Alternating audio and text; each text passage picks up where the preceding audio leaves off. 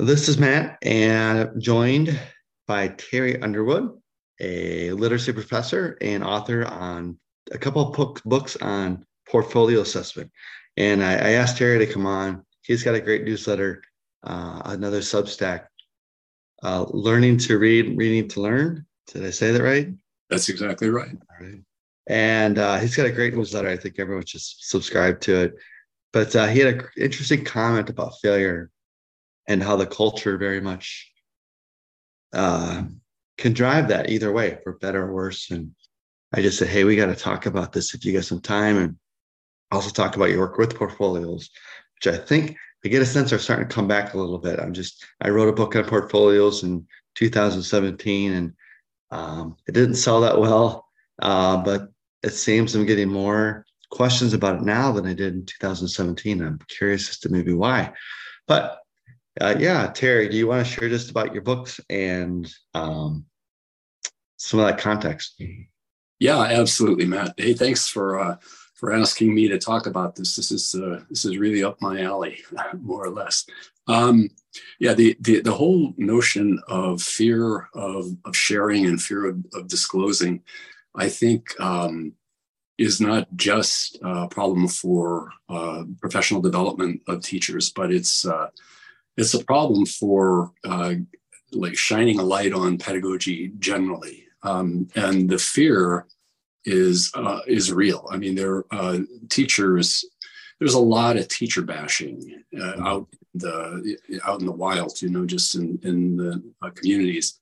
And then when you um, add to that the uh, the fact that we have a, a model of schooling that is really uh, grounded in in a factory model where you have managers and workers. I mean, mm-hmm. it, it's pretty ugly, but uh, I think that that's the bottom line. And in the worst case, um, you get a kind of a surveillance of uh, of teachers, which you know surveillance will tend to make people fearful and and make drive them in into the shadows a little bit. Um, and uh, okay, here uh, I, I want to pivot a little bit and and go back to where I started began my interest in portfolios. I didn't know that this this was happening, but um, I've thought about this a lot of times. The the last day of school when I was in high school, mm-hmm. um, you know, everybody would leave the the school building. It was a big school. We had about twenty two hundred. Uh, students all together. It was a, a, a, township school in Illinois, and we had a lot of, kids from rural areas that were bussed in together into this high school. But uh, it sat right across from the Fox River in Illinois, and there was a bridge across the river, and we had to. When we when we left school, almost everybody would walk across that bridge and go down Main Street to uh, the west side of Chicago of, Ottawa, where uh, a lot of people lived. And um, so what would happen? People would line up on the bridge, and they would open their notebooks and they would throw all of their papers into the river.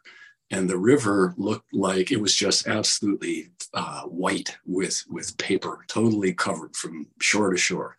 And uh, I always had a little bit of a problem every year with uh, throwing my, my, stuff away. A lot of it I didn't really care about.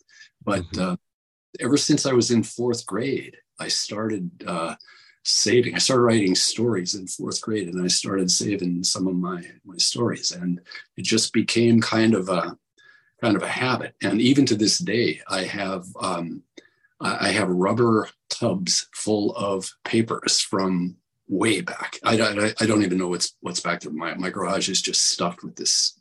Uh, but um, I I really over the years I started to um, appreciate the value of of collecting things mm-hmm.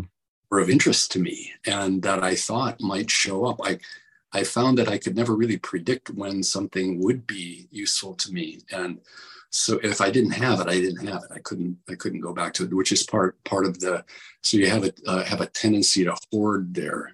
But um well, you're collecting your knowledge.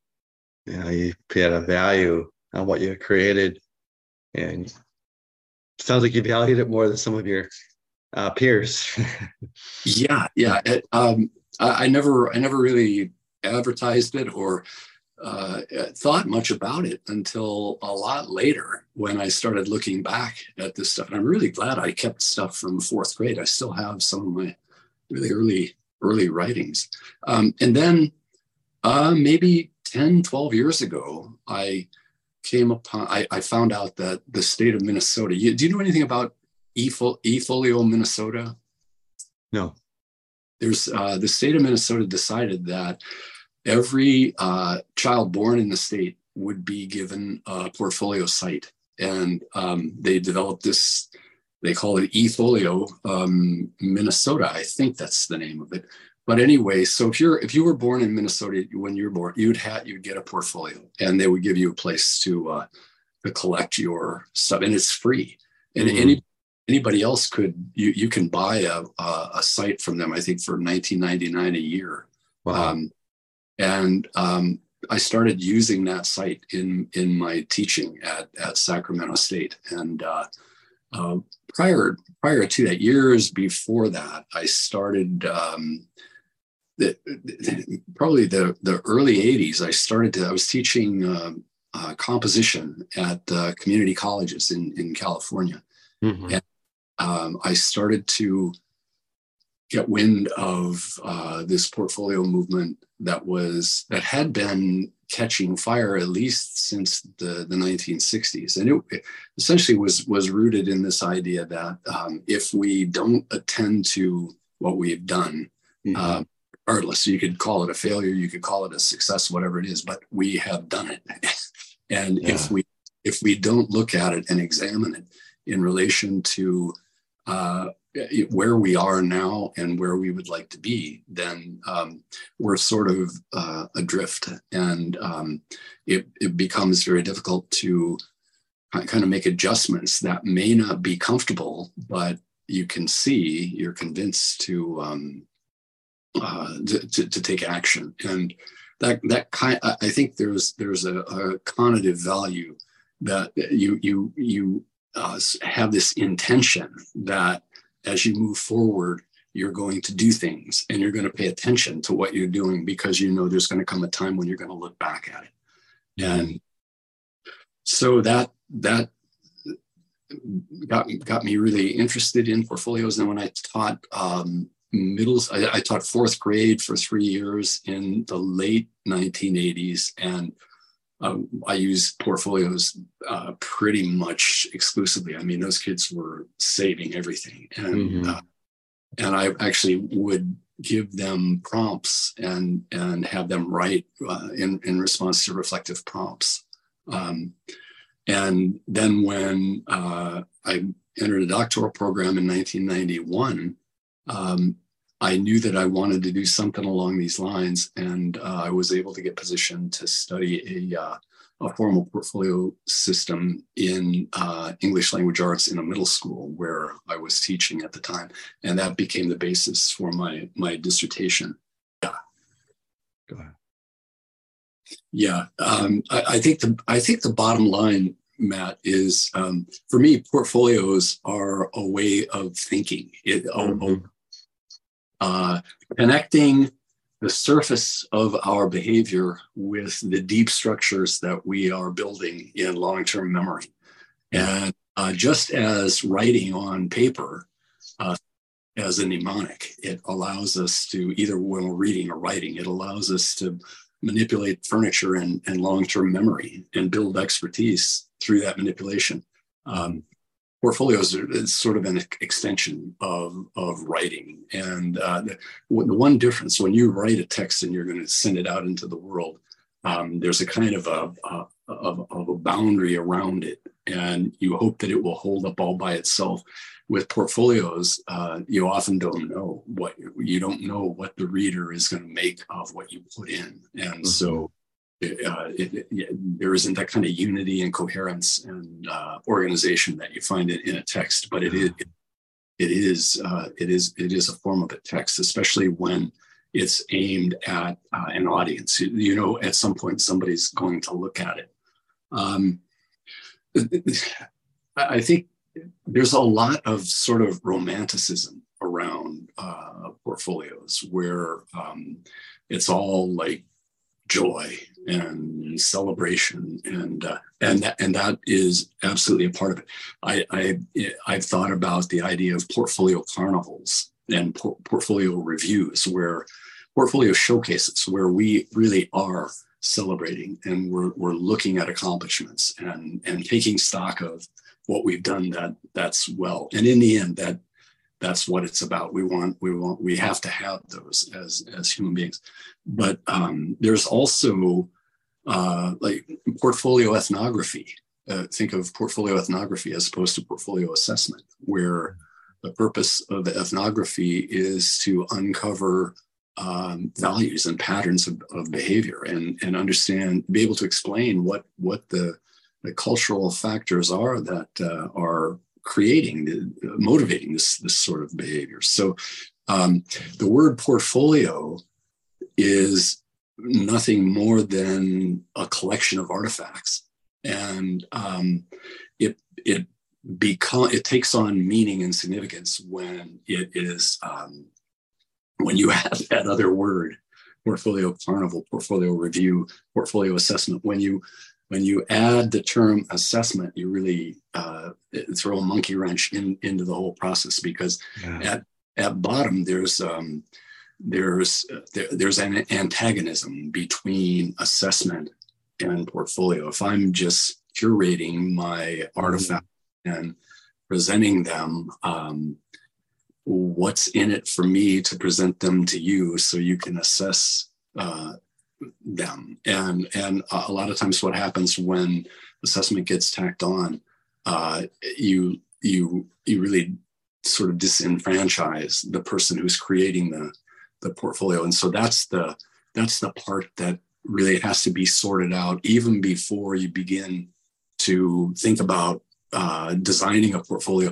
It, it's one thing to, to, to do it in your own classroom because uh, you, as the, the teacher, you have pretty much control over over how you're going to design it, and you can really lessen the, the impact of assessment and use it more as uh, uh, a celebratory kind of a tool. But um, when you begin to talk about um, assessment, which is serious business, and you can't uh, there, there's no way that you can you can teach without assessment. There's no way that you can organize a school without assessment. It's it's absolutely necessary, um, and so it has to be it has to be dealt with.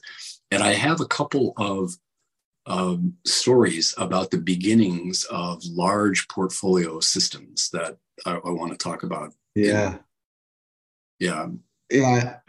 I was just writing here down writing down before here too. I just wanted to note this that um, you know it's more, it's a collection of artifacts. Yeah, portfolio. It's it can be more than an assessment. Uh, talk about ethnography. Uh, certainly communicates the you know the what what a child values, but I you're starting to talk about school wide or district wide. I have to think it starts as you look at portfolios across different several kids. It's going to start to convey the, the values of a school or a district as well. Yes, it, it absolutely does. Um, in 1989, in the state of Kentucky, the, the Kentucky Supreme Court ruled that the, the entire state school system was unconstitutional and had to be um, redone. And um, they didn't uh, specify a remedy, but they gave it back, turned it back to the legislature, and the legislature came up with a law. Um, they called it. Uh, let's see, I have it written down here. Uh, it was K I R I S, but anyway, it was um, Kentucky.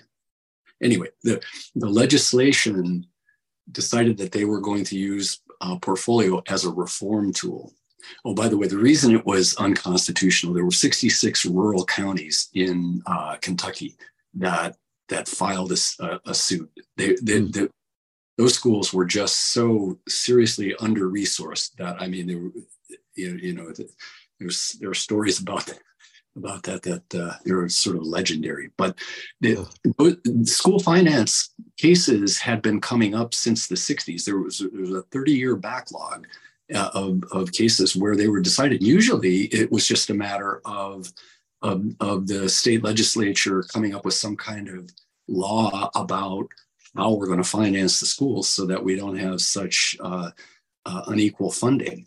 Um, but in the case, in this case, in Kentucky, they decided that they were going to use uh, portfolio assessment as a reform tool, mm-hmm. and, um, and, this was this was in the legislation. And um, so the, they came up with a advisory committee for developing the the portfolio system, and essentially it you know the, the, the requirement in the Common Core that LEAs have uh, formative assessments that where you pool the data and you're able to look at at trends and that sort of thing. It was on steroids in uh, in Kentucky. They, the teachers had to make assignments pretty much across the state that um, were at least commensurable in in intent. And so the, the the long arm of the state was reaching into the classroom and teachers were giving assignments to kids based on specifications from afar and kids were writing and putting those papers in their portfolios and they were going out for uh, you know moderation to make sure that they were being reliably scored and all that and they mm-hmm. and they had they had to be um, reliably scored because uh, school funding was dependent on mm-hmm. the, at this index. It was sort of in California, we have the API, the average performance index or something per school. Mm-hmm. Well, in Kentucky, um, 14 of their their score on that index was determined by portfolios.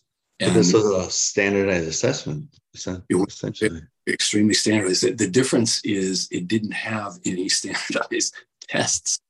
It was dependent on, I mean, just imagine if every day when you went in to teach, you had to give a standardized uh, multiple choice test. It would be equivalent to that, except it wasn't multiple choice. It was, um, the, I think there was flexibility in the prompts, but um, essentially, it, the, the, the kids hated it.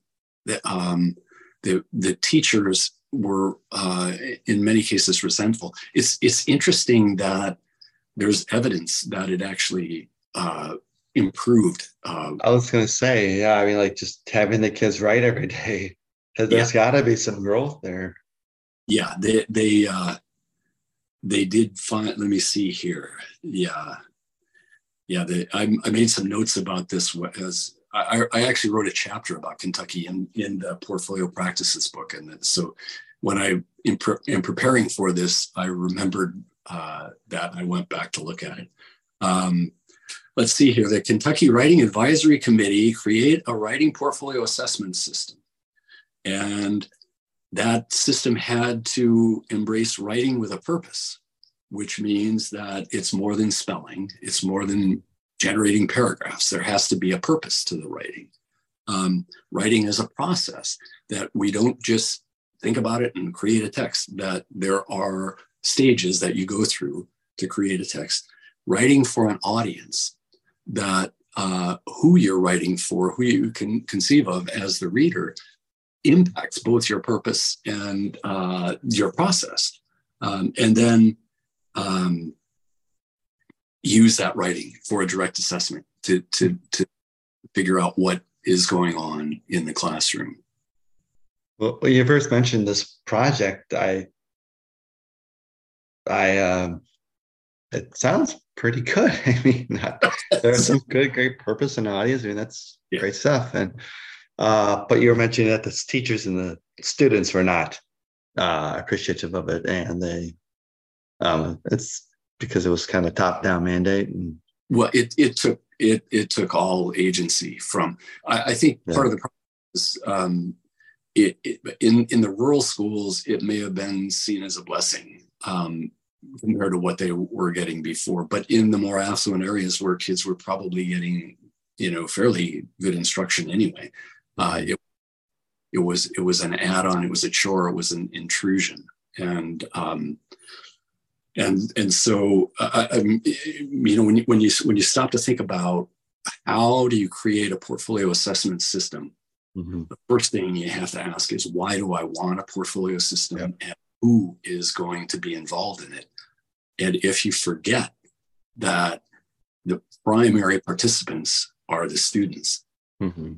and their teachers, um, then you uh, you know, you're you're going to fail. There's no sense even even beginning, and that's what happened. I think in Kentucky, they forgot that they were dealing with with teachers and learners, and uh, you know, um, uh, David Pearson uh, makes makes a case for what he calls teacher prerogative, and he, there are uh, professionals in other areas like medicine and law have what's called prerogative, and what that means is that research is research, but it is the practitioner's prerogative to use that research as uh, they see it, as they see it useful in their own practice.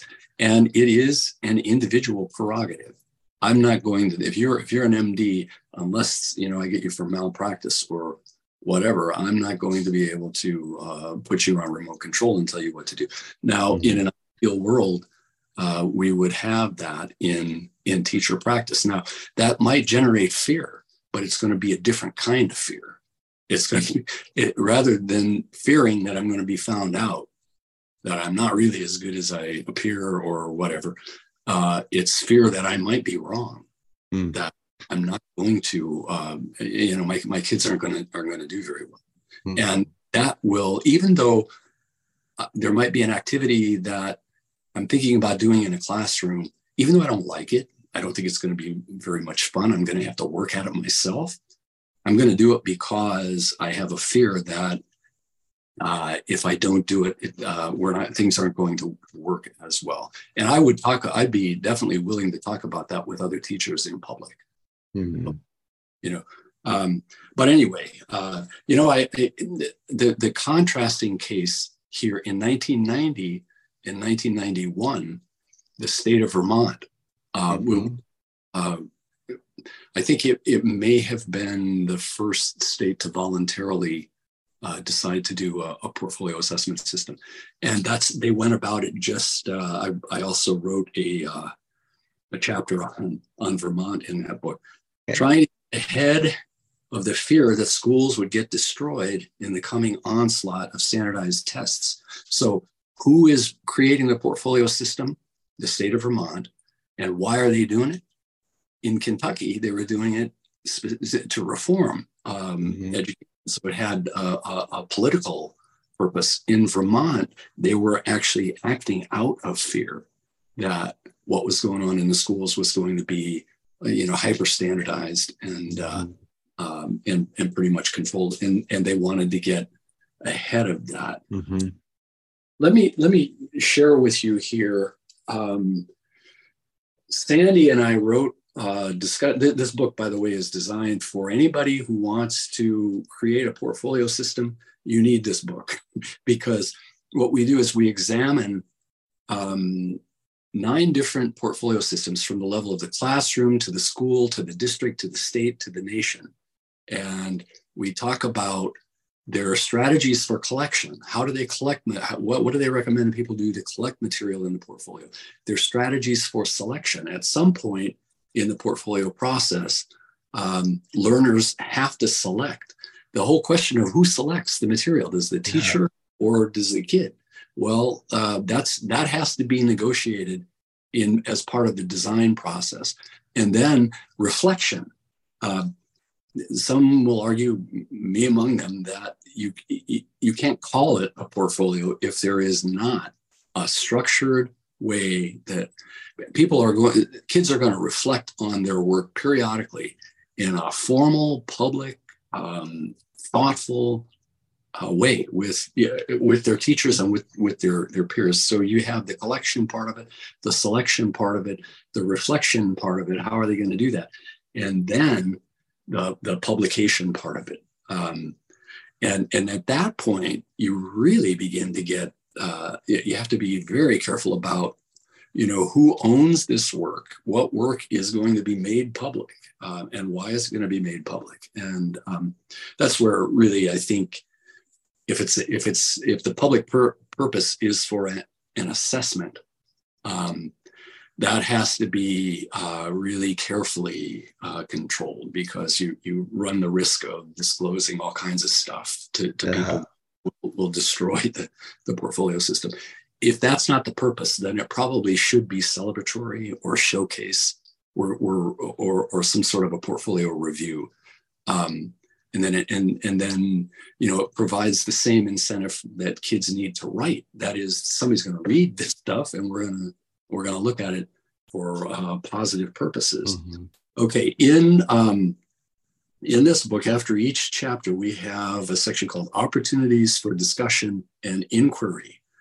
Number one, the Kentucky system asks students to write for real world audiences during their classroom instruction, while simultaneously asking students to write for an examiner audience. That is, for the individuals who review and score portfolios. What influence might this complex relationship have on students' writing processes?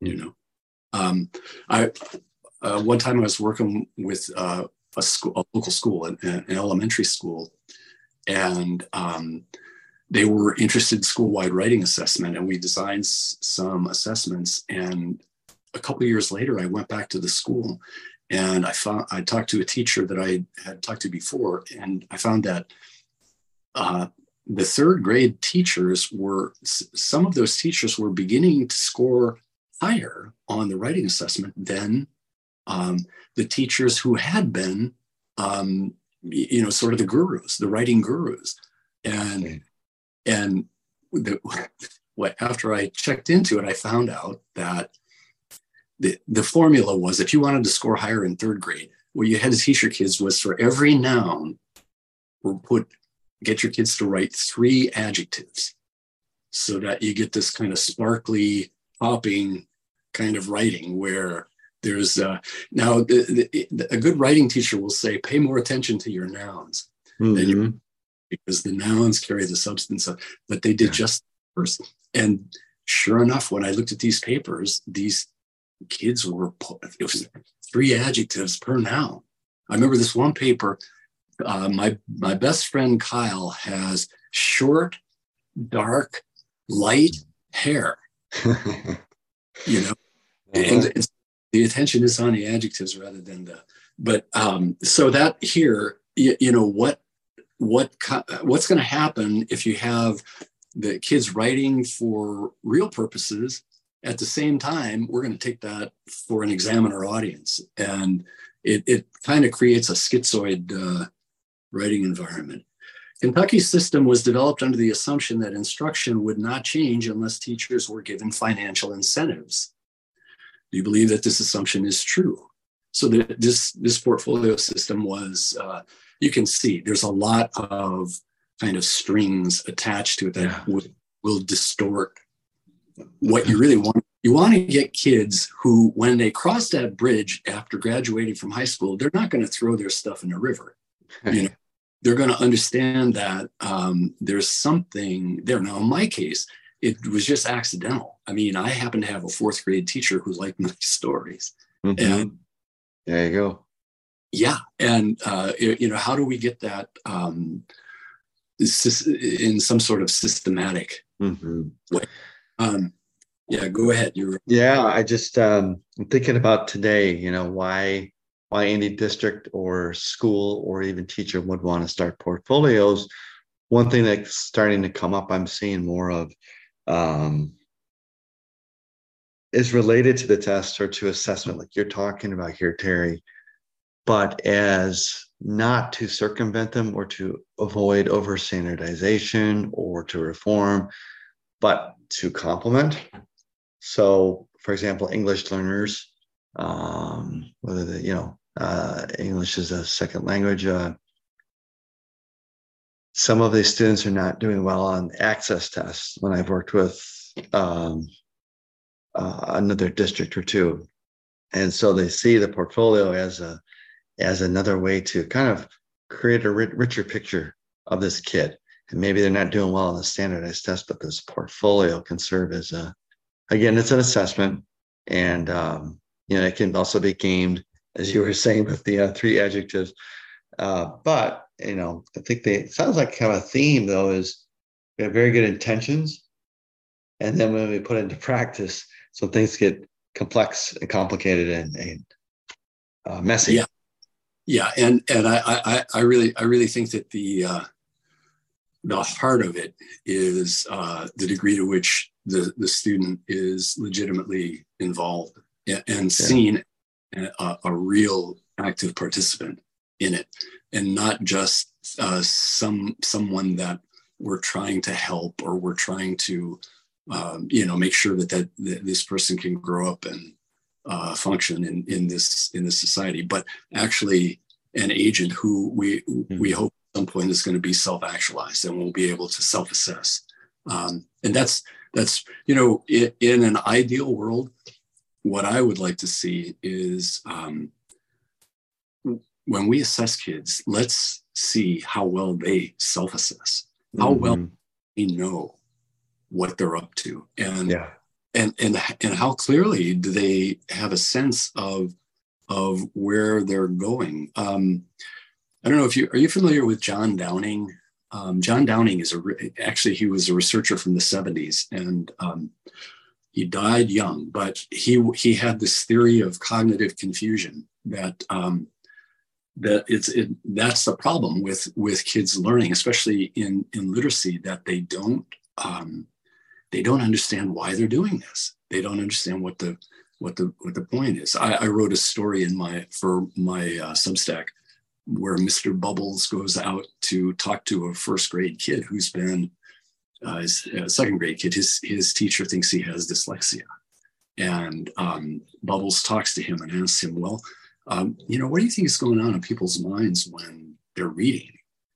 And the kid's just, he, he, he, have you ever, ever watched anybody read? And yeah, watch my dad. My dad sits there. And, well, what's your dad doing? Well, he um, he pretty much is just like real quiet, and he has the newspaper in front of his face, and he's doing something. I know he's doing something, um, but I know that he gets really mad if I bug him. But you know, he wants to he wants to read this paper, and but he doesn't know what's going on. And then he goes to school, and the first thing he finds out is, well, when you sit down at a um, at your desk, you, you see a letter and the letter goes b, b.